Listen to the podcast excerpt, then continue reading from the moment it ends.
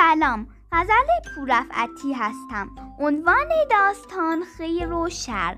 قسمت اول خیر و شر و دوران کودکی. امیدوارم گوش کنید و لذت ببرید.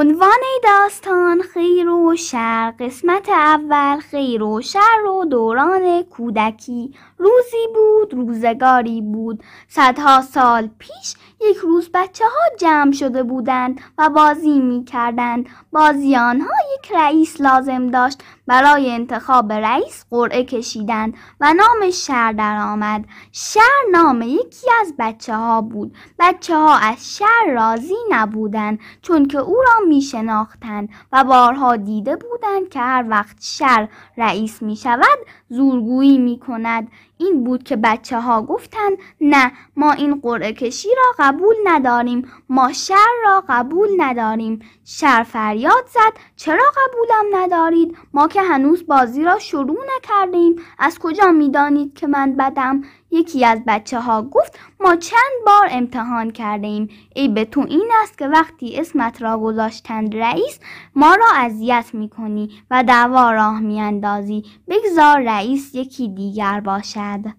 ناچار شر قبول کرد و دوباره قرعه کشی کردند. این بار قرعه به نام خیر درآمد خیر اسم یکی دیگر از بچه ها بود و همه خوشحال شدند. خیر پسر خوبی بود و همه او را دوست می داشتند چون که با تربیت بود و در بازی بیانصافی نمی کرد و با همه مهربان بود و هیچ کس نمی توانست از کارهای خیر ایراد بگیرد.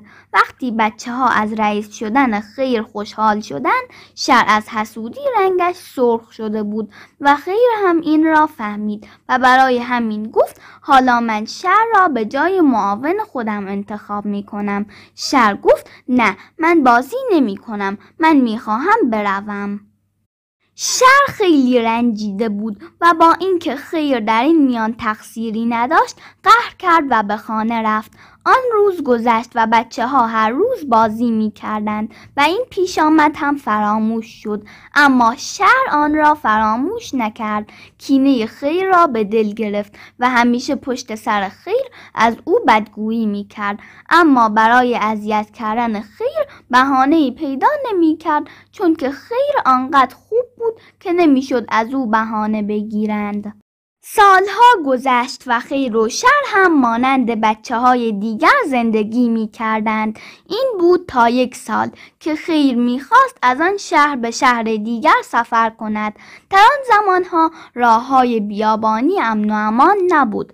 در مسافرت هم کسانی که همراه قافله های بزرگ نبودند سعی می کردند تا ممکن است چیزهای گران قیمت همراه نداشته باشند. خیر هم هرچه داشت فروخته بود و به جای آنها دو دانه جواهر خریده بود که بتواند پنهان کند و همراه خود ببرد و در شهر دیگر بفروشد. در روزهای آخر که خیر کم کم با دوستان خداحافظی می کرد شهر خبردار شد که خیر می خواهد از آن شهر برود. شهر هم خودش را آماده کرد و روزی که فهمید خیر خیال حرکت دارد او هم آماده سفر بود. در زمان قدیم بیشتر همراه کاروان و قافله سفر می کردن چون که در راه ها ناامنی بود و دزد و راهزن و این چیزها مسافرت تنهایی را دشوار می کرد اما خیر می خواست تنها به سفر برود. و همه اسباب سفرش را در یک کوله پشتی جا داده بود. شر هم همین کار را کرد و یک روز صبح بیرون دروازه به هم رسیدند و دیدند که هر دو آماده سفرند.